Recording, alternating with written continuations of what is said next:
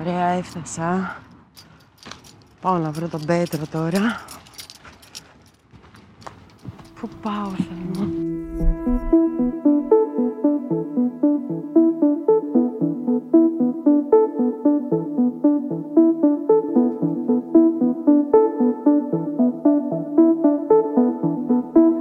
Είναι μέσα του Δεκέμβρη. Έχει συννεφιά, αλλά ευτυχώς όχι κρύο. Και μόλις έχω φτάσει στο Καβούρι, στην τοποθεσία Τρύπια Βάρκα.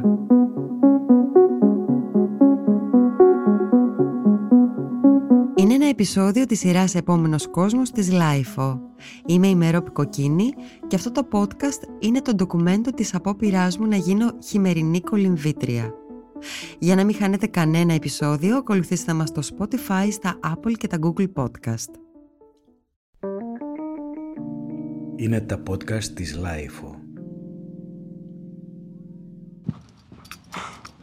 Έχει κόσμο. Ωραία, φίλε. Παρότι η πρόγνωση του καιρού δείχνει ισχυρούς νοτιάδες, εδώ η θάλασσα είναι λάδι. Και αν και περιμένω να δω μια άδεια παραλία, αιφνιδιάζομαι όταν βλέπω μπροστά μου μια ομάδα περίπου 50 ανθρώπων να κάνει μπάνιο και να ράζει στην παραλία. Να, τόσο αυτός πρέπει να είναι. Αυτός είναι ο Πέτρος Παρθένης, ο άνθρωπος με τον οποίο έχω δώσει ραντεβού και έχω στήσει εδώ και κανένα δεκάλεπτο. Επικοινώνησα πριν από λίγες μέρες μαζί του όταν αποφάσισα ότι θέλω να γίνω χειμερινή κολυμβήτρια. Καλώς στην Ευρώπη. Γεια σου, γεια, γεια.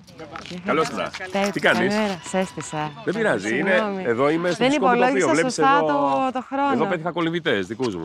Γεια, γεια, γεια, καλημέρα, καλημέρα. Τι κάνεις; Πού πω κόσμο, Που λες εδώ δεν είναι το αγαπημένο μου σημείο. Εντάξει, εντάξει. πα- Εγώ θα έλεγα να πάμε προ τα εκεί, έτσι μπορεί να είναι και πιο. Ε, τι λες; Ναι, ξέρω εγώ, τι πεις εσύ. Καλά, εγώ. Τι, για πες. Ε, Ελπίζω να βουτήξω, τι να πω. Α, δεν ξέρω. ναι, ρε, θα μου δείξει, δεν υπάρχει περίπτωση. Δεν βλέπεις ότι γίνεται. Και τις κυριούλες εκεί πέρα που είναι μέσα στο Ρε νερό. φίλε. Ναι, ναι.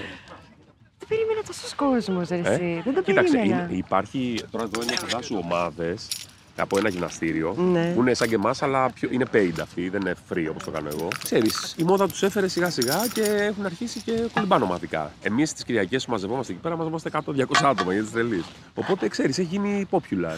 Ο Πέτρος Παρθένης είναι ο γκουρού της κολύμβησης ανοιχτής θαλάσσης και ο άνθρωπος που δημιούργησε το We Swim. Σε αυτό αναφέρεται και στο ηχητικό.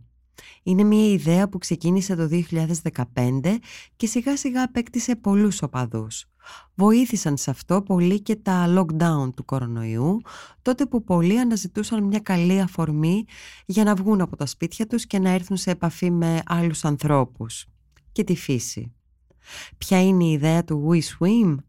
Προτρέπει ανθρώπους όλων των ηλικιών που έχουν βασικές γνώσεις κολύμβησης και καλή σχέση με το υγρό στοιχείο ή θέλουν να αποκτήσουν τέλος πάντων, να κολυμπούν όλο το χρόνο.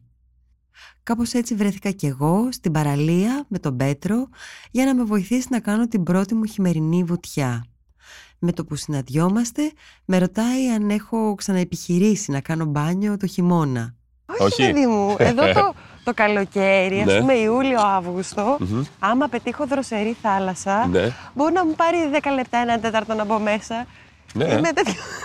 Εντάξει. Τώρα πώς μου καρφώθηκε αυτό, δεν Για ξέρω. πες πώς... ε, Κοίταξε να δεις. Πώς σου- Πραγματικά, πραγματικά δεν ξέρω. Νομίζω επειδή τώρα αυτό το μ, φθινόπωρο ευχαριστήθηκα πάρα πολύ τη θάλασσα εδώ στην Αττική. Δηλαδή πήγαινα για μπάνιο, ρε παιδί μου. μμμ. Και μ' άρεσε πάρα πολύ. Εξής και είναι κάτι τώρα που το κολύμπι και γενικά να βρεθείς σε μια παραλία και τα λοιπά είναι, σε αποφορτίζει, σε ηρεμεί Σωστό, και όλα σωστό. αυτά. Μ' αρέσει δηλαδή Ναι, ναι, πολύ. ναι, ναι. Και ξέρεις, κάπως έτσι. Πάμε να βρούμε ένα σποτ να αράξουμε. Ναι. Ε, εδώ σου λέω, η αλήθεια είναι ότι δεν, ε, δεν έρχομαι πάρα πολύ, αλλά έχει και εδώ community. Βλέπεις εδώ, κοίτα. Ναι, ναι. Είναι μια κυρία που κάνει aqua aerobic.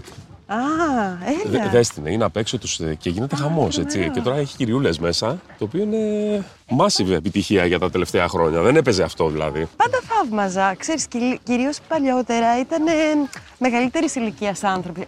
Ε, Εγώ αυτό ήθελα να, να σπάσω. Αυτό το θέσφατο του κολυμπάμε μόνο αν είμαστε, ξέρω εγώ, 60-70 χρονών δημόσιοι υπάλληλοι, έχουμε αποσυρθεί από τη ζωή και πάμε γιατί έχουμε τη σοφία του να μπούμε στο κρύο νερό. Ε, Αυτό ήθελα να, να συνδέσω τον πρωταθλητή που σταματάει στα 20-21 του χρόνια, δηλαδή όλες τις middle ηλικίε, και να, να, να καλυφθεί αυτό το κενό. Και σιγά σιγά ο κόσμος το ανακαλύπτει. Δηλαδή δεν χρειάζεται να είσαι ούτε 100 χρονών να παρατείνεις την τη ζωή σου, γιατί το νερό είναι ζωογόνο, ούτε να είσαι αθλητής. Μπορεί να είσαι και στη μέση. Όλο αυτό το πράγμα δηλαδή. Και όπως βλέπεις, δουλεύει εδώ. Ωραίος είναι αυτό. Μια χαρά. Ό,τι πρέπει για το πρώτο σημερινό μπάνιο. Α, και έχει και σκαλίτσα, έτσι. Ε, ναι. Λοιπόν, Πέτρα, δεν έχω φέρει μπουρνούζι. Έχω φέρει μια πετσέτα γιατί το μπουρνούζι δεν πειράζει. έχει στεγνώσει. Έχω Το εγώ είχα ένα πλύνει. έξτρα μπουρνούζι. Όχι, καλέ, σιγά. Και δεν έχω και εξοπλισμό. Δεν ξέρω αν χρειάζεται. Καλά, δεν εξοπλισμό. χρειάζεται. Όχι, θα πέσουμε να κάνουμε μια βουτιά. Να... Αχ, μου την ξεκίνησε. ναι, ναι, ναι. Εγώ να πω 20 μέρες. Α, γι' αυτό. Ε, τη διαφορά. Εντάξει, αλλά είναι 18, ε. Εκεί. Εντάξει, θα συνηθίσουμε. Μια χαρά. Και το δύσκολο. Ε. Που λες, εγώ προσπαθώ να καταστρατηγήσω τον όρο χειμερινή κολύμβηση. Γιατί πραγματικά η, η Ελλάδα, πολλές φορές όταν το λέω αυτό ακούγουμε και λίγο σαν tour operator ή ξέρω κάποιος που, που προμοτάρει τη χώρα, ενώ δεν έχω κάποιο όφελος από αυτό, ξέρω εγώ, direct.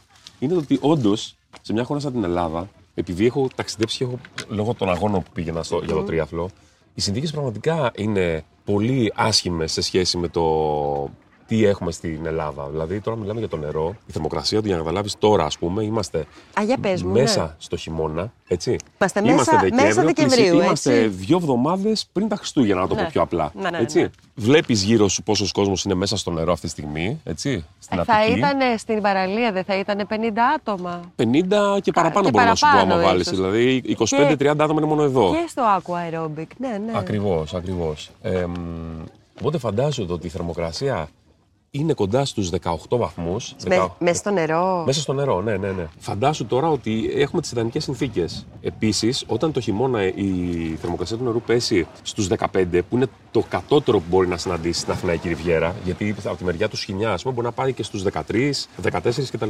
Και εδώ σε εξαιρετικές περιπτώσεις, μία φορά στα 10 χρόνια θα πέσει και στους 13,8-14. Άρα, average υπολόγισε το βαρύ χειμώνα, και όταν λέω βαρύ χειμώνα εννοώ οι θάλασσες είναι πιο κρύες, Μάρτιο και αρχές Απριλίου. Α, Δηλαδή, γίνεται φαντάσου ένα. αλλά είναι πιο πολύ και από το Φεβρουάριο το, και, το, και το Γενάρη. Ακριβώς, ακριβώς. Ο Φεβρουάριος δηλαδή είναι η περίοδος που η θάλασσα αρχίζει πραγματικά και κρυώνει. Αλλά το peak που κρυώνει είναι το Μάρτιο. Και μετά από τον Γιατί Απρίλιο. παγώνει σταδιακά και κρατάει το κρύο, έτσι, μπράβο. ναι. Δεν είναι μόνο αυτό, είναι και το ότι έχουν φορτώσει από τον Ιανουάριο, Ιανουάριο και Φεβρουάριο τα βουνά με χιόνια και στις πρώτες μέρες που ναι, θα ναι, δεις ναι. κάποιες αλκιονίδες, με το, τα πρώτα που λιώνουν κατευθείαν Πέφτει στη στο θάλασσα. νερό. Άρα, Ναι, ναι, ναι, ναι. αν μιλάμε για περιοχές όπως είναι ξέρω εγώ, ο Κορινθιακός Κόλπος ή περιοχές που έχουν βουνά τριγύρω και όλη η υπηρετική Ελλάδα έχει βουνά, οι θάλασσες παίρνουν ό,τι κατεβάζει το βουνό, ποτάμια κτλ. Άρα κρυώνει η θάλασσα, αλλά φτάνει μέχρι εκεί, στους 15 βαθμούς. Οπότε σημαίνει το ότι όταν έχεις 15 βαθμούς θερμοκρασία στο νερό και εξωτερική θερμοκρασία τον Ιανουάριο-Φεβρουάριο έχεις, ξέρω εγώ, 8, 6, 10, σημαίνει το ότι μέσα η θάλασσα έχει μεγαλύτερη θερμοκρασία. Όσο και αν φαίνεται παράδοξο, ξέρεις, αν βγεις έξω, λοιπόν, μετά κάνεις το κολύμπι σου, αυτά τα 5-10 λεπτά ή μισή ώρα ή μία ώρα, όπως κάποιοι πιο extreme όπως εμείς στο Wishing που κάνουμε πολύ κολύμπι, τότε το μόνο που χρειάζεται είναι να ντυθείς ζεστά, να έχεις μαζί σου ένα μπουκάλι χλιαρό νερό, να ρίξεις πάνω σου, να πάρεις λίγο θερμοκρασία, να καλύψεις τα άκρα σου που είναι τα πρώτα τα οποία κρυώνουν ε, με γάντια, ξέρω εγώ, καλές κάλτσες κτλ. Και να πάρεις ένα ζεστό τσάι. Είσαι εντάξει δηλαδή, αυτό ήτανε. Έχεις κάνει το βήμα. Ναι. Είναι πολύ.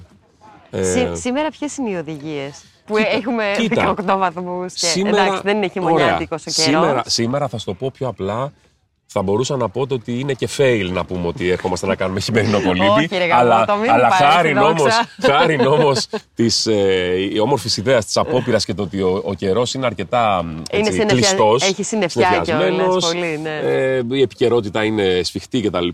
Ας το βαφτίσουμε ένα πρώιμο χειμερινό μπάνιο, αλλά δεν είναι χειμερινό μπάνιο. Και γιατί δεν είναι χειμερινό μπάνιο, γιατί ουσιαστικά ο, ο καιρός κανονικά θα πρέπει να έχει κρυώσει περισσότερο τώρα, δεν έχει κρυώσει. Κλέβω λιγάκι. Κλέβεις λίγο. ε, αλλά θα σου πω, το benefit σε όλο αυτό είναι το ότι είσαι τυχερή γιατί θα μπορέσεις να ε, αν, έ- αν είχες τραυματική εμπειρία, πολλοί ας πούμε, καν- έχουν την τραυματική εμπειρία, μπαίνουν στο νερό, είναι πάρα πολύ κρύο και μπορούν να πούνε μετά. Ε, δεν είναι αυτό για μένα. Ναι, ναι, ναι, Καταλαβες; ναι, ναι. Ο- Όταν, ειδικά αν πας να το κάνεις μόνος σου, γιατί εδώ είναι ένα επίσης κομμάτι σημαντικό, άλλο να κολυμπήσεις μόνος σου, άλλο να κολυμπήσεις όπως σήμερα που θα μπούμε μαζί, θα δεις ότι σήμερα που θα μπεις μέσα θα καραγουστάρεις, θα σου αρέσει πάρα πολύ. Γιατί βλέπεις και στα μάτια του άλλου το. το ξέρεις, το, το effect. αυτό. Σίγουρα θα παίζει ρόλο η Ναι. αλληλεπίδραση. Ακριβώς, ακριβώς. Ναι, ναι. Τώρα τι να σου πρωτοπώ για τα ωφέλη της κολύμβησης, δηλαδή μειώνει το στρες, κοιμάσαι καλύτερα, βελτιώνει τη λίμπιντο, ε, βελτιώνει το, κυκλο- το, κυκλο- την κυκλο- κυκλοφορία του αίματος, βοηθάει, ενδυναμώνει τους μυς, κάνει καύση λίπους, σφίγγει και τονώνεται το δέρμα. Αυτό θέλω. Υπάρχουν. μπράβο, αυτό θέλει πάρα πολλοί κόσμος. Να ξέρεις, αυτό είναι κάτι το οποίο δεν πολύ γίνεται στην Ελλάδα. Ακόμα δεν το έχουμε αντιληφθεί. Εγώ με κάποιο, λόγο, ε, με κάποιο τρόπο το έχω αντιληφθεί και, το προσ- και κάνω λίγο consulting και mentoring σε κάποιους ανθρώπους, αλλά στο εξωτερικό, ειδικά στην Αμερική, υπάρχει μια φρενίτιδα, ειδικά στα celebrities, τα οποία ε, θα ακουστεί λίγο κλισέ, αλλά έχουν μεταπηδήσει από τις indoors super duper δραστηριότητες, τα γυμναστήρια κτλ. και έχουν πάρει ακριβώς όλο το όφελος αυτό το οποίο είναι και πολύ οικονομικό. Για αυτούς όχι τόσο βέβαια, γιατί τους το πουλάνε πολύ ακριβά. Αλλά θέλω να σου πω ότι το παίρνεις το όφελος 1000% μες στη θάλασσα. Όλα αυτά που είπα δηλαδή. Είναι δωρεάν. Γιατί τέλος να μην τα πάντων, έχει ρε και δωρεάν; παιδί μου. Θέλεις Ναι, ένα ναι. μαγιό, ένα ζευγάρι γυαλάκια, ένα σκουφάκι. Τα γυαλάκια τα βάζω πάντα στο, στη συνταγή γιατί είναι πάρα πολύ ωραίο να βλέπεις και το βυθό. Ναι, βέβαια. Σε βοηθάει πάρα πολύ. Οπότε έχουμε το, ε, ε, κα- κάτι το οποίο ήταν φοβία για όλα αυτά τα χρόνια για τους ε, Έλληνες. Ξαφνικά γίνεται ένα φανταστικό, εμπορικό, τουριστικό και ψυχικό προϊόν. Πώς να το πω, δηλαδή είναι ό,τι καλύτερο. Ε, θα δούμε αν θα βουτήξω τώρα. Θα βουτήξεις, θα βουτήξεις το λέω. Κοίτα, θα σου πω το εξής. Σκέψου εσύ πώς έχεις μεγαλώσει και πώς έχω μεγαλώσει εγώ σε αυτή τη χώρα. Δεν το λέω με μια κακή χρειά, αλλά έχει αυτός ο λαός ταλαιπωρηθεί πάρα πολύ στον αιώνα από κακουχίες και οι γονείς γίνανε απέναντι στους ανθρώπους, στους ανθρώπους που φέρανε στον κόσμο, πολύ προστατευτικοί. Και εξακολουθούν να είναι. Αν συζητήσουμε για τα 80s, έτσι, τα οποία ή- ήρθε η αγκαλιά του κράτους να μας βάλει κάτω από τη φτερούγα της, να μας δώσει χρήματα κτλ., μας αφαίρεσε ένα πέπλο που είχε ο άνθρωπος από τη στιγμή που βγήκε από τη σπηλιά, δικής του προστασίας και δικής του τριβής με τη φύση και τα φαινόμενα. Γι' αυτό σήμερα βλέπουμε ότι λέμε Α, έχει καιρό, Α, δεν θα πάω να κάνω αυτό. Είναι πολύ δύσκολο ένας άνθρωπος να, πει- να πάει, ανεξαρτήτως αν έχει πάρει κάποια, κάποιο όχι από την οικογένεια ή από κάποιον, έλα ρε που πας τώρα, να, να πάει να κολυμπήσει.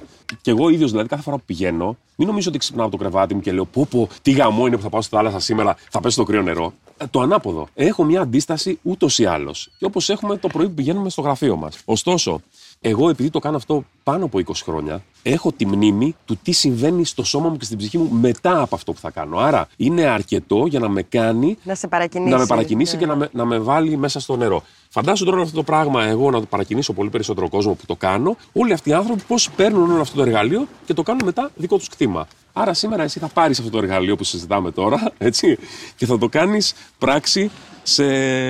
σε πόση ώρα; Δεν ξέρω. Α πούμε δύο πράγματα ακόμα. Έλα, και πες θα... μου, πες μου, ναι, ναι. Εσύ τώρα πώς... ε, ξέρω κάποια πράγματα για σένα. Ξέρω ότι... Ξέρω ότι ήσουν μπάρμαν στον Nixon. Σωστό. σε πολλά μπάρ ήμουν μπάρμαν. Σε πολλά μπάρ. ναι, ναι, ναι. Στον Πρίκι. Σε πολλά. Ρόδον, πιο παλιά. Μετά είχε ακολουθήσει τον Belafonte που κάναμε από τον Nixon στην ναι, ναι, πορεία. ναι, ναι, ναι. Και γενικά είχαν αναλάβει εστιατόρια, μπαρ κτλ. Το κομμάτι μου ήταν αυτό. Δηλαδή, γιατί το κομμάτι που εγώ. Οι σπουδές μου ήταν στο κρασί. Είναι ο λόγος. Τεχνολόγος ποτών. Όλα αυτά τα χρόνια όμως ήμουνα και αθλητής. Ήσουν Δηλαδή, και αθλητικός τύπος. Ήμουνα έτσι. πάντα ο άνθρωπος ο οποίος θα μπορούσε να φοράει ποδηλατικές μπλούζες πουά του γύρου της Γαλλίας στα mid-90s στην Αθήνα. Ε, ενώ τότε ήταν κάτι πολύ. Ναι, ναι, ναι. ό- όχι της μόδας. Δηλαδή, ήμασταν δύο άνθρωποι με ποδήλατο που κυκλοφορούσαν στην Αθήνα. Οπότε πάντα, επειδή ταξίδευα πάρα πολύ και αρθογραφούσα σε περιοδικά ποδηλατικά, δρομικά που ήταν φρέσκα τότε, προσπαθούσα να επηρεάζω πάντα την τοπική Κοινότητα, το- ναι. την κοινότητα. Η τοπική κοινότητα για μένα τότε ήταν το κέντρο, γιατί ζούσα και εργαζόμουν στα Εξάρχεια, Κολονάκι, Λικαβητό, ζούσα στο Λικαβητό. Οπότε από εκεί άρχισα να απλώνω τον κύκλο μου. Και κάνοντας αυτό το φανταστικό άθλημα που λέγεται τρίαφλο, κολύμπι, ποδήλατο, τρέξιμο, πάντρευα όλα αυτά με αποτέλεσμα να πηγαίνω σε αγώνες, να κάνω τεστ σε εξοπλισμούς, να, να κάνω marketing σε προϊόντα εταιριών κτλ. Ποτέ όμως δεν είχα αφήσει το κομμάτι της γεύσης και του κρασιού. Όλο αυτό λοιπόν έκανε ένα απάβγασμα και έπεσε η μπύλια, σαν να γυρίζει στη ρουλέτα, στο κολύμπι, αυτό που γέμιζε περισσότερο την ψυχή μου. Οπότε εκεί το 2015 άρχισε αυτό το πράγμα. Πότε ήταν τότε, ήταν που είχαμε πρώτο μιλήσει το 2015. Είχα, εμείς είχαμε μιλήσει το 17, αλλά είχε μάλιστα. ξεκινήσει, Είχε ξεκινήσει είχε ήδη. ξεκινήσει το 15, αλλά πιο μαζικά όταν άρχισε να αποκτάει και όνομα ήταν το 10, τέλη 15, αρχές 16. Ε, εμείς είχαμε κάνει ουσιαστικά το πρώτο θέμα που είχα κάνει τις πρώτες φωτογραφίες για τα πρώτα σκουφάκια που έφτιαχνα. Μας τα έκανε κανένα Αυτά τα ωραία. ράπογλου Ναι, οικαστικός. ναι, ναι, Πάντα ναι. κάνω σκουφάκια τα οποία έχουν μια οικαστική αξία και χρηστική. Ναι, είναι πολύ όμορφο. Δεν ήθελα όντως. δηλαδή να τα παίρνει τα σκουφάκια ο κόσμος και να τα. Ε, επειδή πέφτουν οι τρίχες μέσα στην πισίνα και να προστατεύεται, θε- ήθελα να έχουν και μια παραπάνω σημασία. Πιο κινηματογραφική. Γιατί έκανα κάποια στιγμή και πέρασμα από, το, από τις νύχτες Πρεμιέρας και από το, την παραγωγή του κινηματογράφου. Έκανα μια ταινία μετά το δε- 2018 τα άκρα. Με πλησίασε ένας αθλητής τότε και με είχε πλησιάσει ο αθλητής λοιπόν να του αναλάβω ουσιαστικά την στήριξη, αν θέλεις, τότε δεν ξέραμε πώς να το ονομάσουμε, γιατί δεν ήμουν ούτε προπονητής του. Έγινα ο μέντοράς του, που εξακολουθώ να είμαι για κάποιους αθλητές.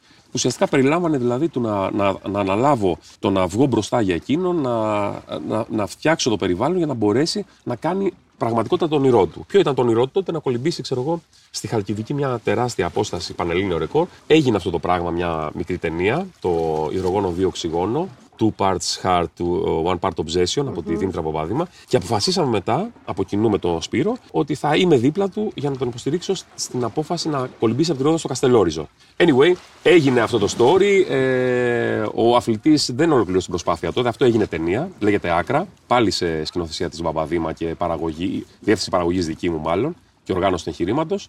Ε, εμπλέκεται και ένα ιστορικό κομμάτι. Εξού και μπήκε και το ο Cosmote TV, το, ε, νομίζω το History Channel τότε, ε, αν θυμάμαι καλά. Ο αθλητής φέτος κατάφερε λοιπόν και ολοκλήρωσε την απόσταση αυτή σε πιο χαμηλούς τόνους κτλ. Του, αξίζει, του αξίζουν χίλια μπράβο γιατί το ήθελε πάρα πολύ. Οπότε πέρασα και από αυτό το κομμάτι του, της παραγωγής. Εξού και μετά το κανάλι μου στο YouTube και από εκεί άρχισα να παρακινώ τον κόσμο, να δίνω συμβουλές, γιατί βρήκα ένα κενό. Κανένας στην Ελλάδα, είμαστε η ένατη χώρα σε μήκος ακτογραμμών, στον κόσμο, ξεπερνάμε δηλαδή νομίζω ακόμα και την Αργεντινή, αν δεν κάνω λάθος, και δεν υπήρχε ένα κανάλι το οποίο να μιλάει στους ανθρώπους για το τι χρειάζονται για να κολυμπήσουν, συμβουλές κτλ. Οπότε να είμαστε στο σήμερα με το Wisdom από το 2015 να έχει ξεκινήσει να παρακινεί τον κόσμο να σπάσει όλα αυτά τα θέσφατα που είπαμε και να κολυμπήσει ομαδικά σε μια διαδρομή που να μπορεί να έχει ασφάλεια. Και επειδή είναι πολύ μαζικό τώρα όλο αυτό το πράγμα, ε, θα το δεις κάποια στιγμή όταν έρθεις και σε ένα γούσι. ναι. Είναι πολύ σημαντικό οι άνθρωποι που εμπλέκονται σε αυτό να μάθουν τα πάντα, γιατί δεν υπάρχουν μνήμες από πριν. Σπάμε τα θέσφατα όπως είπαμε και τώρα πρέπει να ανακαλύψουμε μόνοι μας την επαφή μας με τη θάλασσα. Χρειαζόμαστε γυαλάκια, σκουφάκια, σημαδούρα ασφαλείας κτλ. κτλ. Στολή νεοπρέν να πάρω. Στολή νεοπρέν να πάρω. Να πάρεις όταν τη χρειαστείς. Οκ. Με λίγα λόγια. Όχι τώρα που κρυώνω λιγάκι. Ναι, ναι, όχι, βρυμώ. ξέρεις κάτι. θα, θα σου έλεγα α, να μπούμε μέσα στο νερό και να πεις θα πάρω μετά. Αλλά πριν μπεις στο νερό, μην το. OK, OK, δηλαδή, οκ. εγώ έχω χρησιμοποιήσει κατά καιρούς και όντως το χειμώνα είναι πολύ χρήσιμη σαν εξοπλισμός. Απλά δεν.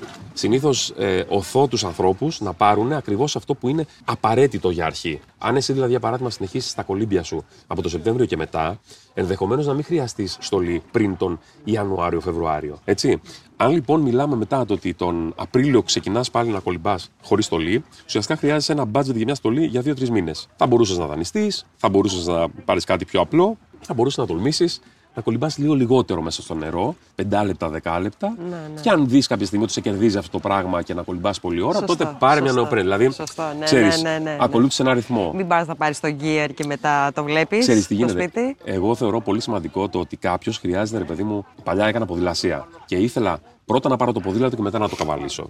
Είναι πολύ σημαντικό να, να, να κατανοούμε τη χρηστικότητα των πραγμάτων και μετά να τα χρησιμοποιούμε. Να μας χρησιμοποιήσουν Ναι, αυτά. ναι, ναι, ναι. Σωστό, Οπότε, σωστό. ξέρεις, είναι ένα πολύ ωραίο εργαλείο, μοδάτο και τα ρολόγια και όλα αυτά, αλλά μ, είναι άχρηστα μέχρι να γίνουν χρήσιμα. Όταν είναι να μπεις τώρα, εγώ που θα. Ξέρεις, θα πάθω ένα σοκ, ρε παιδί μου. Ναι, ναι. Υπάρχει κάτι, συγκεντρώνεσαι, κάπως Κοίτα, αδειάζεις, θα σου λες πω. ότι Όχι, δεν κρυώνω. Θα το κάνω. Είσαι, είσαι πολύ τυχερή γιατί έχεις εμένα δίπλα σου σήμερα. Οπότε θα κάνω εγώ όλο αυτό το. Θα σου αντλήσω εγώ όλο αυτό το αρνητικό φορτίο. Η αλήθεια όμως είναι ότι όντως υπάρχει ένα τελετουργικό, το οποίο ο καθένας το χρησιμοποιεί διαφορετικά.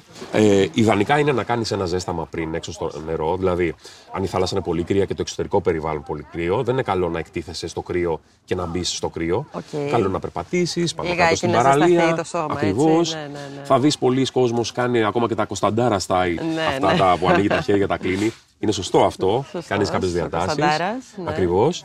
Και μετά κοιτάς τη θάλασσα. Ε, μ, την ακούς. Όπως κάνω τώρα εγώ. Δηλαδή η θάλασσα είναι πάντα ελκυστική. Σκέψει το καλοκαίρι. Και το χειμώνα μπορεί να είναι. Αρκεί να κάτσεις να της δώσεις λίγο σημασία, να την αφουγκραστείς. Βλέπεις το νερό μέσα, το κοιτάς την καθαρότητά του, πόσο φρέσκο είναι. Ξέρεις ότι το νερό που θα μπεις είσαι προνομιούχα, γιατί δεν είσαι στο καλοκαίρι, δεν έχει αντιλιακά μέσα. Θα δεις ψάρια, έτσι. Θα δεις άλλα ψάρια από αυτά που βλέπεις το καλοκαίρι. Πίστεψε με αυτό ισχύει. Άρα λοιπόν, τι έχει μείνει, βγάζεις σιγά σιγά τα ρούχα σου, έτσι. Έχεις το μαγιό σου, τα σκουφάκι, το σκουφάκι σου κανονικά σήμερα μπορούμε να μην χρησιμοποιήσουμε, αλλά γενικά Έχω φέρει, έχω προστατεύεις. φέρει. Μπαίνεις λοιπόν μέσα, βάζεις τα ποδαράκια που θα, κάνουμε, θα, θα το κάνουμε, θα μπούμε από τη σκαλίτσα και μπαίνεις μέχρι τη μέση στο νερό. Έτσι. Οκ. Εκεί που είναι δηλαδή στο ύψος και λίγο πάνω από τα γεννητικά όργανα. Εκεί λοιπόν που είναι η ευαίσθητη περιοχή, παίρνεις μια θερμοκρασία. ε, Μένεις λιγάκι έτσι, δηλαδή. να... ναι, ναι, ναι, ναι. Δηλαδή, ξέρεις, συνηθίσεις ειδικά για τις γυναίκες λιγάκι. είναι πολύ σημαντικό γιατί από τη στιγμή που θα μπουν τα γεννητικά όργανα μέσα στο νερό, ε, νιώθεις αυτόματα μια ασφάλεια το ότι δεν υπάρχει κίνδυνος. Ναι, ναι, ναι. Και το λέω για τις γυναίκες γιατί θεωρώ ότι είναι οι πιο τολμηρές στο σήμερα που μιλάμε και στο We Swim είναι πολύ περισσότερες σαν κοινό, με την έννοια του ότι είναι πιο, πιο γενναίες. Φέρνουν στον κόσμο τη ζωή, άρα ξέρουν πολύ καλά ότι κάποιες κακουχίες μπορεί να τις ξεπεράσουν αν δούνε το ότι αυτή η περιοχή είναι ασφαλής. Άρα λοιπόν, μετά αρχίζουμε, βάζουμε πάλι αλά Κωνσταντάρα λίγο νεράκι στα χέρια μας, εδώ στις μασχάλες. Ιδανικά, εγώ αυτό που κάνω είναι βάζω στην πίσω μεριά στο σβέρκο μου και στο Οκ. πρόσωπο, στο μέτωπο. Οκ. Ε, βοηθάει πάρα πολύ αυτό. Και μετά σιγά σιγά μπαίνουμε μέσα στο νερό. Μπορούμε να το κάνουμε είτε απότομα αφού έχουμε βάλει νεράκι, είτε σταδιακά. Και από εκεί και πέρα απολαμβάνουμε. Κοιτάμε γύρω μας. Ε, υπάρχει πάντα αυτό το σάστισμα που ο ένας κοιτάει τον άλλον για να δει στα μάτια, ο ένας στα μάτια του άλλου προσπαθεί να δει τον τρόμο και τον πάγο και σιγά σιγά όλο αυτό το δεν, Χαλαρώνει, δεν ε. προλαβαίνει Ναι, να, ναι. να μεταφερθεί και με- μεταφέρεται μια αίσθηση ικανοποίησης. Τι είναι αυτή η αίσθηση, είναι οι ενδορφίνες που παράγει το σώμα μας εκείνη τη στιγμή, οι οποίες μας δημιουργούν ένα. είναι το, το natural high που παθαίνει ο αθλητής όταν υπερβαίνει τα εσκαμμένα. Δηλαδή, όταν κάποια στιγμή ε, καταφέρνει και κάνει ένα achievement. Εκείνη τη στιγμή το έχει κάνει ήδη. Άρα τι μένει, να κολυμπήσεις. Χεράκι, το ένα χεράκι μπροστά από το άλλο κτλ. Κολυμπάς, κολυμπάς, κολυμπάς, αρχίζει να ζεσταίνεσαι, παίρνεις θερμοκρασία, αρχίζεις να βλέπεις τα ψαράκια, παρατηρείς τον κόσμο, βλέπεις τον ουρανό, βλέπεις μέσα από το νερό τη, την πόλη σου σε άλλα χρώματα, που το καλοκαίρι τη βλέπεις σε διαφορετικά. Κοινωνικοποιείσαι, γιατί αυτή τη στιγμή είσαι με, με άλλον κόσμο στο νερό. Σήμερα θα είσαι μαζί μου, αύριο θα είσαι με μια φίλη σου που θα φέρεις και θα παρακινήσεις. Αρχίζεις νιώθεις το δέρμα σου αυτό που λέμε σαν βελόνες από το κρύο. Και μιλάω για τις θερμοκρασίες, όχι τη σημερινή, που ενδεχομένως θα την νιώσεις, αλλά εκεί στους 15 κοντά. Στο εξωτερικό είναι πολύ χειρότερες συνθήκες, να ξέρεις, είναι 10, 12 κτλ. Και αρχίζεις σιγά σιγά και απολαμβάνεις όλο αυτό το μικρό κατόρθωμα. Αυτό λοιπόν, μόλις σου περιέγραψα τώρα ένα πολύ ισχυρό ναρκωτικό, το οποίο μπορεί να λειτουργήσει τόσο ευεργετικά όσο δεν φαντάζει για την ψυχή σου και το σώμα σου. Μετά βγαίνεις σιγά σιγά έξω, παίρνεις ένα ζεστό τσάι, κάνεις αυτά που είπαμε πριν και κάθεσαι και απολαμβάνεις την όμορφη θάλασσα. Πάμε να το δοκιμάσουμε, λες. Θα Κοίτα- μπεις κι κοίτα- εσύ, ναι, θα μπεις βέβαια. κι εσύ. Ναι, εννοείται.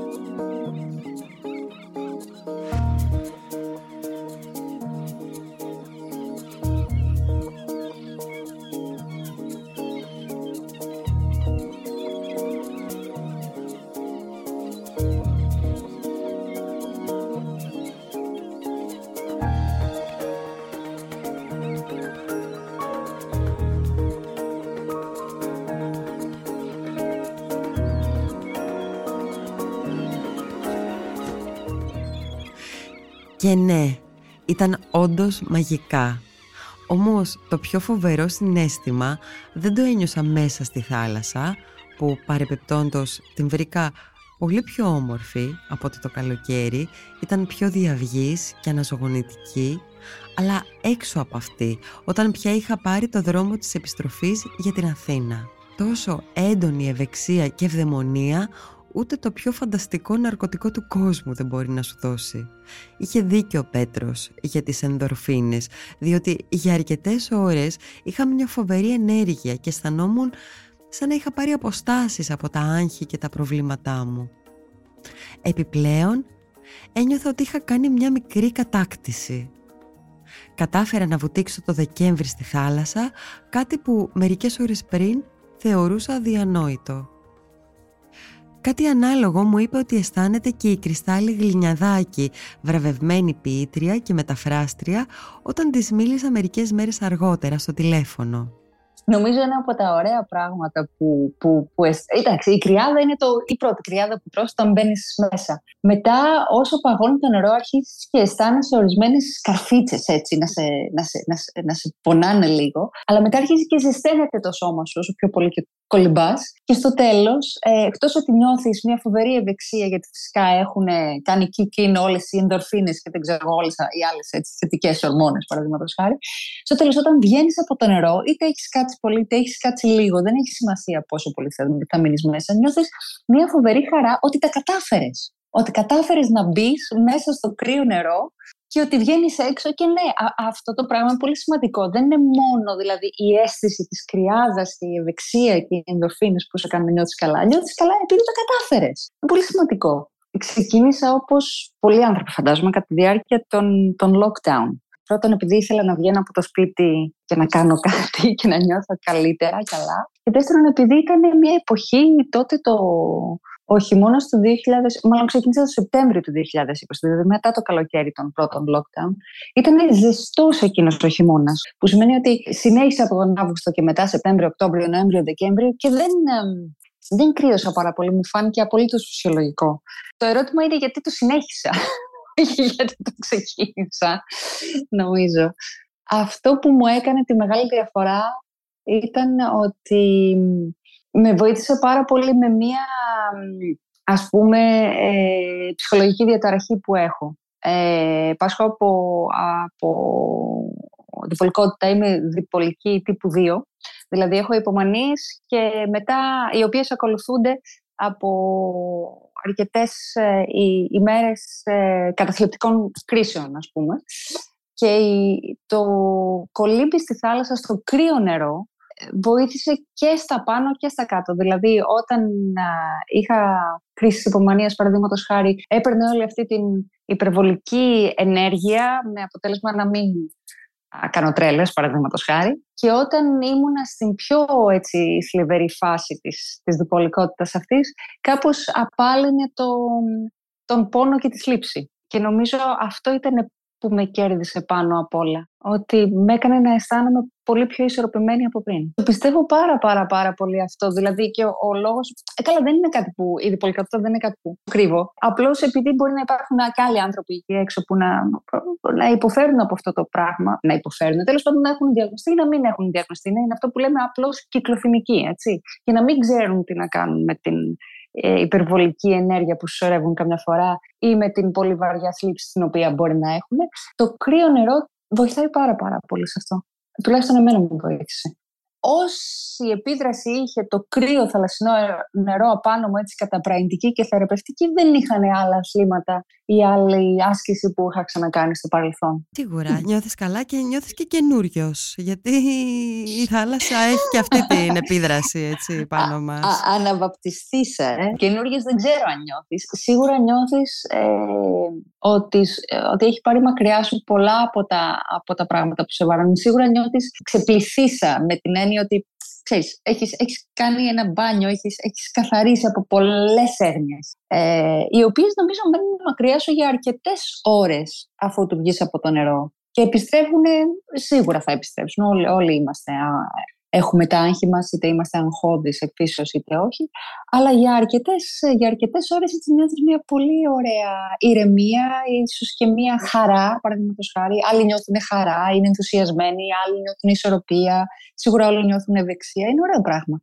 Σίγουρα, σίγουρα. Εσύ θες να μου πεις πόσο, πόσο συχνά πηγαίνεις, από τότε δηλαδή που ξεκίνησες, έχεις ε, κάποιο, κάποια ρουτίνα, ε, ή κάποιο είδους τελειτουργικό, ας πούμε, όταν πηγαίνεις, mm. κάνεις συγκεκριμένα πράγματα, ρε παιδί μου; Όταν ξεκίνησα να, να κολυμπάω, είχα βάλει στο μυαλό μου ότι δεν πρέπει να το αφήσω για παραπάνω από πέντε μέρες. Δηλαδή, πέντε μέρες maximum χωρίς κολύμπη να είμαι, γιατί μετά ένιωθα ότι θα ξεσυνήθιζε το σώμα μου την, θερμοκρασία του νερού. Οπότε πήγαινα ανά τρεις περίπου μέρες, μετά ανά πέντε μέρες. Μην ξεχνάμε ότι τότε ήταν και τα lockdown, οπότε δουλεύαμε όλοι από το σπίτι, οπότε ήταν λίγο πιο εύκολο να πηγαίνω στο νερό. Τώρα πηγαίνω ε, δύο φορές την εβδομάδα τουλάχιστον. Και γιατί λέω τώρα, γιατί τώρα κάνω προπόνηση ανοιχτή θαλάσση, ε, κανονικότατα.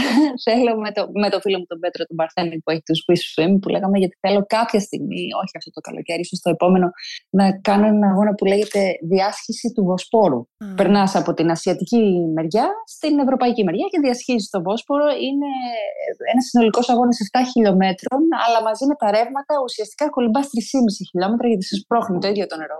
Οπότε τώρα κάνω δύο φορές την την, ε, την εβδομάδα με αυτόν τον απότατο σκοπό, ας πούμε, στο μυαλό, αλλά όχι έτσι με, με άγχος. Αυτό που λέει και ο, και ο Πέτρος είναι να το ευχαριστιέσαι. Δεν έχει σημασία πόσο πολύ κολύμπι κάνεις. Εμείς κολυμπάμε, ας πούμε, γύρω στις 40 λεπτά με μία ώρα, παραδείγματος χάρη, αλλά δεν έχει σημασία πόσο πολύ κολύμπι κάνεις. Έχει σημασία πόσο το ευχαριστιέσαι. Δηλαδή, και 10 χεριές να κάνεις για 5-10 δευτερόλεπτα ή ξέρω εγώ τρία λεπτά οτιδήποτε και αυτό, και αυτό φτάνει εφόσον εσένα σε, σε, σε γεμίζει. Όσο για το τελετουργικό, ε, παλιά θυμάμαι όταν πρωτοξεκίνησα στα πρώτα κρύα, όταν είχε πρωτοκατέβει δηλαδή η θερμοκρασία στους 16 βαθμούς στο νερό, είχα μαζί μου λίγο κονιάκ, έπινα πριν και μετά σφινάκι κονιάκ και επίσης περπατούσα στην, στην παραλία ώστε να πάρει το σώμα μου την, ε, την κρυάδα του νερού λίγο λίγο και έμπαινα λίγο λίγο μέσα στο νερό. Αλλά μετά είδα ένα ντοκιμαντέρ που λέγεται The Ponds. Είναι ένα βρετανικό ντοκιμαντέρ και αναφέρεται στους Λονδρέζους που πάνε και βουτάνε στις λιμνούλες, τα λεγόμενα ponds, στο Hampstead Heath, στο Λονδίνο.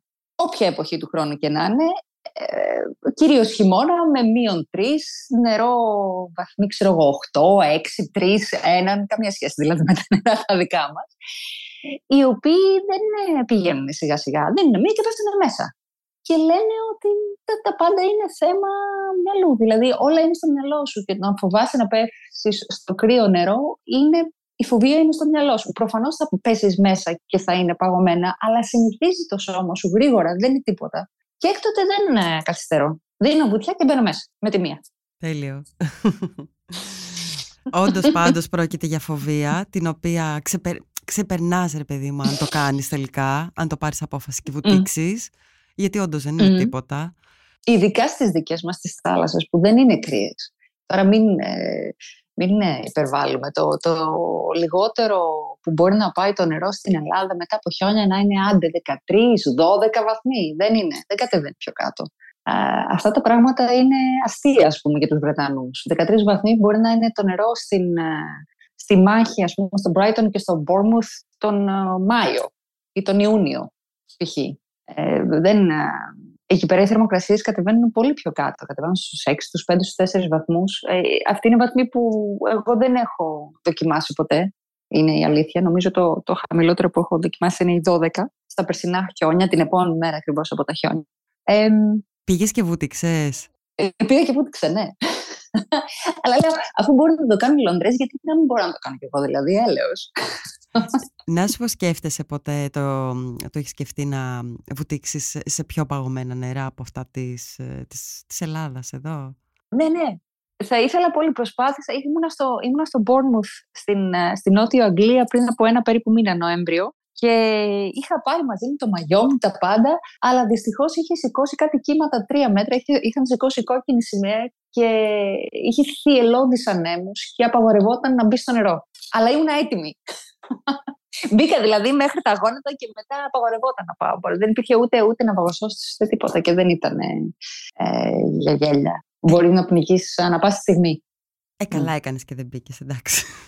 Έτσι νομίζω κι εγώ. Συνήθως που πηγαίνεις εδώ στην Αττική; Όταν είμαι μόνη μου, κολυμπώ σε παραλίες ε, που τις ξέρω πολύ καλά, που είναι κοντά στο σπίτι μου στο Λαγονίσι. Ε, δηλαδή κάτω στον Αγιο Νικόλαο, στο λεγόμενο Κιόσκι, στο Ντελάγκο, Παλιού Λιωράκι κτλ. ή στη Σαρονίδα. Ε, όταν προπονούμε, συνήθως πηγαίνω στην ακτή, στη βουλιαγμένη, είτε δηλαδή στην ακτή βουλιαγμένη, στην παραλία του ΕΟΤ, που κάνουμε όλοι μαζί οι We Swimmers κάθε Κυριακή, είτε στην, στο λιμανάκι της ακτής, του εστιατορίου ακτή, ε, που πάλι δηλαδή είναι ο κόλπος της βουλιαγμένη, στον οποίο διασχίζω, είτε από την άλλη μεριά στο καβούρι, στην τρίπια βάρκα, στο ζεν. Εκεί δηλαδή μεταξύ καβουριού και, και σαρονίδας, ας πούμε. Συνήθως κολυμπάω. Και κολυμπάς και μόνη και με παρέα. Δηλαδή έχεις και τις δύο... Βιώνεις και, τα, και τις δύο εμπειρίες, ας πούμε. και φαντάζομαι είναι Πολύ, πολύ διαφορετικό. Εντελώς. Όταν κολυμπάμε όλοι μαζί, ε, δι, τρεις διαφορετικές εμπειρίες. Είτε κολυμπώ μόνη μου, είτε κολυμπώ με έναν άνθρωπο, με τον Πέτρο, είτε κολυμπώ με πολλούς ανθρώπους μαζί. Όταν είμαστε όλοι μαζί είναι ουσιαστικά χαβαλέ. Κάνουμε πλάκα, έχουμε μεταφέρει και ε, τυροπιτάκια, τσίπουρα, κάνουμε πικνίκ, δηλαδή είναι όλο, όλο ένα πάρτι κάθε Κυριακή, σαν να λέμε. Είναι, έχει και κοινωνικοποίηση μέσα. Με τον, με τον Πέτρο ουσιαστικά κάνουμε λίγο περισσότερο προπόνηση, οπότε εκεί πιέζω τον εαυτό μου λίγο παραπάνω για να έχω περισσότερες αντοχές, μεγαλύτερη ταχύτητα κτλ. Και όταν κολυμπώ μόνη μου είναι μια εμπειρία φανταστική. Είναι λες και κάνω διαλογισμό μέσα στη φύση. Δηλαδή είμαι εγώ, η θάλασσα και ο κόσμος και τίποτα άλλο. Και μου αρέσει πάρα πάρα πάρα πολύ αυτό. Νομίζω ότι το προτιμώ από όλες τις ε, και από τις άλλες δύο εμπειρίες. No offense, Πέτρο. Ωραία. Και για, το... και για το τέλος τώρα, επειδή ανέφερες αυτή την επαφή με το φυσικό περιβάλλον, η θάλασσα το χειμώνα δεν είναι εντελώς διαφορετική. Η εμπειρία, ρε παιδί μου, δηλαδή είναι... Εμένα μου φαίνεται πιο καθαρή Σαν να έχει πιο πολλά ψάρια εμφανίζονται γιατί δεν έχει τόσο πολύ κόσμο. Σωστά. Ε, έχει άλλα χρώματα σίγουρα. Κοίτα, η θάλασσα το καλοκαίρι όταν ανεβαίνει, δεν το περίμενα ότι θα το πω αυτό, αλλά όταν ανεβαίνει πάνω από τους 22 βαθμούς που ανεβαίνει κάθε καλοκαίρι, πια έχει αρχίσει και μου θυμίζει μπανιέρα. Δηλαδή, να σου πω ότι δεν θέλω να πέφτω στο νερό τόσο πολύ. Τώρα το χειμώνα είναι πραγματικά λες και μπαίνεις λες και μπαίνεις σε μια τεράστια αγκαλιά. Όσο πιο παγωμένο είναι το νερό, τόσο πιο πολύ σε υποδέχεται με έναν περίεργο τρόπο. Είναι λες και διαλύεσαι μέσα σε αυτό.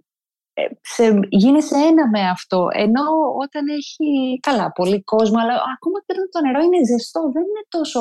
Δεν σε καλωσορίζει με την ίδια χαρά. Δεν ξέρω, εγώ δεν, δεν, δεν το νιώθω. Δεν, δεν ξέρω, μπορεί να έχει. Έχει άλλαξει προφανώς η συνήθειά μου. Την, την προτιμώ τη θάλασσα το χειμώνα. Πολύ περισσότερο. Όχι μόνο επειδή είμαι μόνη μου ή είμαστε λίγοι, αλλά και, λόγω της κρυάδας της. Είναι πολύ περίεργο.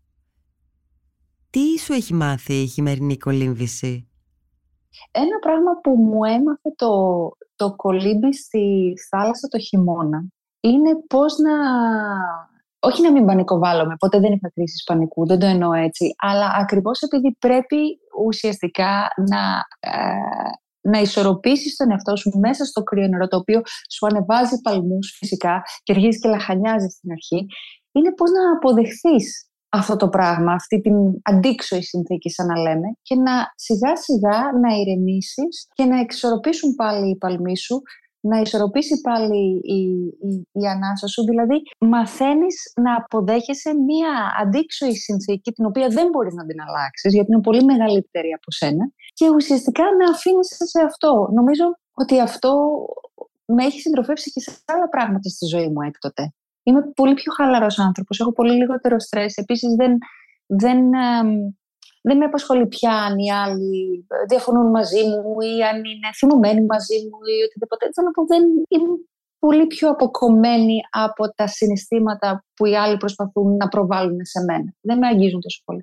Και όλο αυτό νομίζω το έχει κάνει αυτή η επίθεση που δέχεσαι από το παγωμένο νερό, την οποία, με την οποία ουσιαστικά πρέπει να, να συνεπάρξεις μετά. Δεν γίνεται αλλιώς. Είναι μια, μια, ένα μάθημα αποδοχής. Αυτό νομίζω θέλω να πω κάτι που συζητούσαμε τις προάλλες και το οποίο παρατήρησα και στο The Pons. Δηλαδή, ε, ε, το, το ήξερα, απλώς δεν το είχα συνειδητοποιήσει και το συνειδητοποίησα βλέποντας αυτό το ντοκιμαντέρ.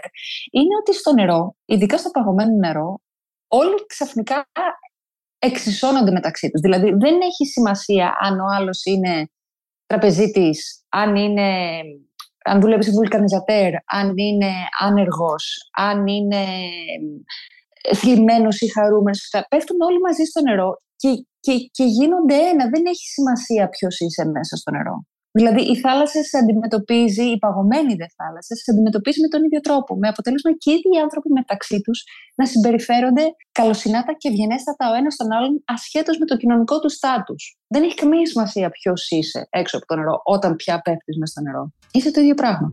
Για τον Αντώνη Καραμπατζό, καθηγητή στη Νομική Σχολή Αθηνών και συγχρόνως δικηγόρο, η χειμερινή κολύμβηση προέκυψε κατά τύχη. Απλά και εκείνος, όπως και οι περισσότεροι άνθρωποι με τους οποίους μίλησα, κάποια στιγμή αποφάσισε να μην διακόψει τα φθινοβορεινά του μπάνια και το να έφερε τάλο και έτσι σήμερα είναι και εκείνος μέλος των We Swimmers. Μου καταθέτει λοιπόν και αυτό στη δική του εμπειρία. Η χειμερινή κολύμβηση, τέλος πάντων η κολύμβηση όλο τον χρόνο, προσφέρει ένα μοναδικό αίσθημα απόλυτης ευεξίας. Ξεχνιέσαι, είναι πολύ σημαντικό αυτό. Ε, επίσης αποτελεί αναμφίβολα μια εξαιρετική γυμναστική, οι, οι κινήσεις είναι προοδευτικές, ε, έτσι δεν υπάρχουν πολλοί τραυματισμοί, είναι ελάχιστοι τραυματισμοί καταπώνηση του σώματος και βεβαίως αυτό που, με οθεί είναι ότι ε, πολύ κοντά στην Αθήνα, η Αττική είναι ένας ευλογημένος τόπος και έτσι πολύ κοντά στην Αθήνα μπορεί να βρει κανείς εξαιρετικές παραλίες οι οποίες ε, κατά τους χειμερινούς, φθινοπορεινούς και χειμερινούς μήνες είναι ακόμη πιο όμορφες. Ε, επίσης αυτό που με μαθαίνει η κολύμβηση όλο τον χρόνο είναι να σέβομαι ε, τη θάλασσα, να σέβομαι τις παραλίες μας. Ζούμε μεν σε έναν ευλογημένο τόπο, αλλά πρέπει να συνειδητοποιήσουμε ότι έχουμε μια βαθύτατη υποχρέωση σεβασμού αυτού του υπέροχου φυσικού περιβάλλοντος από το οποίο περιβαλλόμαστε. Η χειμερινή κολύμβηση, τέλος πάντων η κολύμβηση καθ' όλη τη διάρκεια του έτους, ε, είναι και αυτή μια ενασχόληση, αν θέλετε, παράπλευρη σε σχέση με, τα, με την καθημερινή μας ζωή. Ο καθένας έχει τρόπους για να ξεφεύγει, αναμφίβολα. Εμένα μου προσφέρει αυτό ένα αίσθημα απόλυτης ευεξίας, ηρεμία, νυφαλιότητα. Με βοηθάει να σκέφτομαι και πιο καθαρά, ενδεχομένως ζητήματα που με απασχολούν μέσα στην καθημερινότητα, αυτά ξεδιαλύνουν. Έχει αυτό το συνέστημα ότι ε, πολλά πράγματα που καθαίρονται ε, κατά τη διάρκεια του μπάνιου. Ε, Ιδίως όμως για τη ε, χειμερινή κολύμβηση, ε, νομίζω ότι ισχύει απόλυτα κάτι που μου είχε πει ένας γνωστός μου πριν από κάποιο καιρό, ο οποίος κάνει κάθε μέρα ε, μπάνιο, γιατί ζει αρκετά κοντά ε, στην, στη θάλασσα, στην παραλία, μου είπε κάτι πολύ όμορφο. μου είπε, θέλω να ξεκινάω την ημέρα μου γνωρίζοντας ότι έχω ανταποκριθεί σε μία πρόκληση, ότι έχω νικήσει μία φοβία μου, ότι έχω πετύχει κάτι, ότι δεν έχω να φοβηθώ κάτι. Αυτό το συνέστημα του πρωινού μπάνιου, έτσι με όλα αυτά που το συνοδεύουν, ε, μου δίνει δύναμη για όλη την υπόλοιπη μέρα. Ε, εμένα μου δίνει δύναμη για όλη την υπόλοιπη εβδομάδα, έστω και ένα κυριακάτικο, σαββατιάτικο μπάνιο α, κατά τους χειμερινούς μήνες. Την Μαρία Ορφανουδάκη τη συνάντησα την επόμενη Κυριακή όταν πήγα για πρώτη φορά στη συνάντηση της ομάδας We Swim στην ακτή Βουλιαγμένης. Ο καιρός ήταν και πάλι με το μέρος μου. Η θερμοκρασία ήταν περίπου 17 βαθμοί και αυτή τη φορά είχε και λίγο ήλιο. Ο κόσμος πολλής, πάνω από 100 άτομα είχαν μαζευτεί για την ομαδική βουτιά και όταν ο Πέτρος Παρθένης έδωσε το σύνθημα για να μπούμε στο νερό, μέσα μου ήξερα ότι είχα και πάλι νικήσει το φόβο. Λίγο μετά το κολύμπι, η Μαρία μου μίλησε για τη δική της εμπειρία. Ήμουνα παλιά αθλήτρια του ναυτικού ομίλου Χανίων, προπονιόμουνα κολύμβηση. Ε, και εντάξει, από τότε τα έχω κάνει όλα. Δηλαδή, έχω κάνει λίγο πόλο, λίγο καταδύσεις, λίγο το ένα, λίγο το άλλο. Ό,τι έχει σχέση με το νερό. Ε, μου είναι πολύ ευχάριστο και εύκολο, αλλά πολλά χρόνια ήμουνα εκτός, δηλαδή α, πήγαινα διακοπές, κολυμπούσα, αυτό ήταν. Και όσες προσπάθειες είχα κάνει στο παρελθόν να διατηρήσω λίγο παραπάνω την καλοκαιρινή περίοδο, ε, δεν ήταν για πολύ, γιατί κανένας δεν ακολουθούσε, ήμουνα συνήθως μόνη μου και ήταν δύσκολο. Δηλαδή, ή βαριόμουν, ή δεν είχε πια ενδιαφέρον, ή κρύωνα κιόλας, βαριό. Δηλαδή, όλο μαζί ήταν δύσκολο. Και έτυχε τώρα, ήρθε η φίλη μου, η Νάνση, από Κρήτη, θα έπαιρνε μέρος σε κάτι αγώνες. Τον τελευταία πενταετία κάνει τρίαφλο. Στα παρακαλώ, στα 50 μας, να το λέμε και αυτό. Και με παίρνει τηλέφωνο και μου λέει: Θα με, μου λέει αν θες να βρεθούμε. Οπότε βρισκόμαστε και της λέω: Συνάντηση, τι ωραίο αυτό που κάνεις και πώς το καταφέρνεις και είναι αξιοθαύμαστο και μπράβο. Και μου λέει: Να σου πω κάτι, μου λέει: Εκεί που ήμουν είναι καμιά ομάδα με κάτι πολύ ωραίους τύπους. Τους Swim, τους ξέρεις. Όχι, τη λέω: Δεν τους ξέρω, τους έχω ακούσει. Μου λέει θα τους βρεις στο facebook και αυτά, θα σε φέρω σε επαφή, να ξεκινήσει, σου ταιριάζει αυτό. Είμαι σίγουρη ότι θα είναι πάρα πολύ ωραία για σένα. Και κάπως έτσι ξεκίνησα να έρχομαι στις προπονήσεις της Τετάρτης που γινόταν ε, τον Οκτώβριο. Ε, Νοέμβριο ξεκίνησε να ερχόμαστε εδώ πέρα. Είναι τόσο φοβερός ο Πέτρος, τόσο παρακινητικός και, και τόσο χαλαρή ομάδα. Δηλαδή, ε, ε, ένα ενδιαφέρον είναι ότι φαίνεται ότι είναι πολύ ανοιχτή ομάδα σε όλους. Δηλαδή, ηλικιακά, από πλευράς φυσικής κατάστασης, νοοτροπίας, όχι πίεση, δηλαδή ο καθένας πάει με τους ρυθμούς του, άλλοι κολυμπάνε πολύ, άλλοι λιγότερο, άλλοι πιο γρήγορα. Υπάρχει ένα πλάνο προπονητικό που εμένα μου αρέσει αυτό γιατί με παρακινεί και μου δίνει στόχους. Κάποιοι άλλοι το βρίσκουν πιο αγχωτικό, αλλά μου αρέσει αυτό. Και πρώτη φορά έπεσα και στους, στο 17ο ε, χειμερινό διάπλου της Βουλιαγμένης που άκουγα το event και νόμιζα ρε παιδί μου ότι πέφτουν κάτι σούπερ αθλητές και αυτά είχε πολύ πλάκα τέλος πάντων, όλοι μαζί είχε πάρα πολύ πλάκα. Είναι, νομίζω ότι είναι μια εξαιρετική ομάδα με φοβερά, φοβερή δυναμική και έχω και ενέργεια περισσότερη.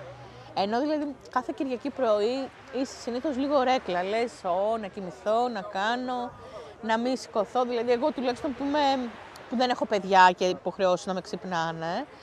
Ε, είμαι Κυριακή, σέρνω το τομάρι μου κάπως. Τώρα είμαι πιο, πιο ρεξάτη.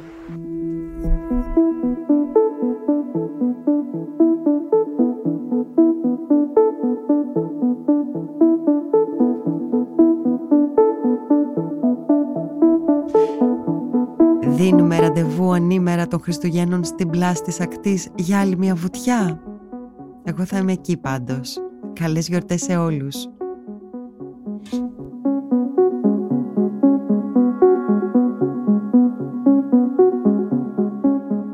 Ήταν ένα επεισόδιο της σειράς «Επόμενος κόσμος». Για να μην χάνετε κανένα επεισόδιο, ακολουθήστε μας στο Spotify, στα Apple και τα Google Podcasts. Είναι τα podcast της LiFO.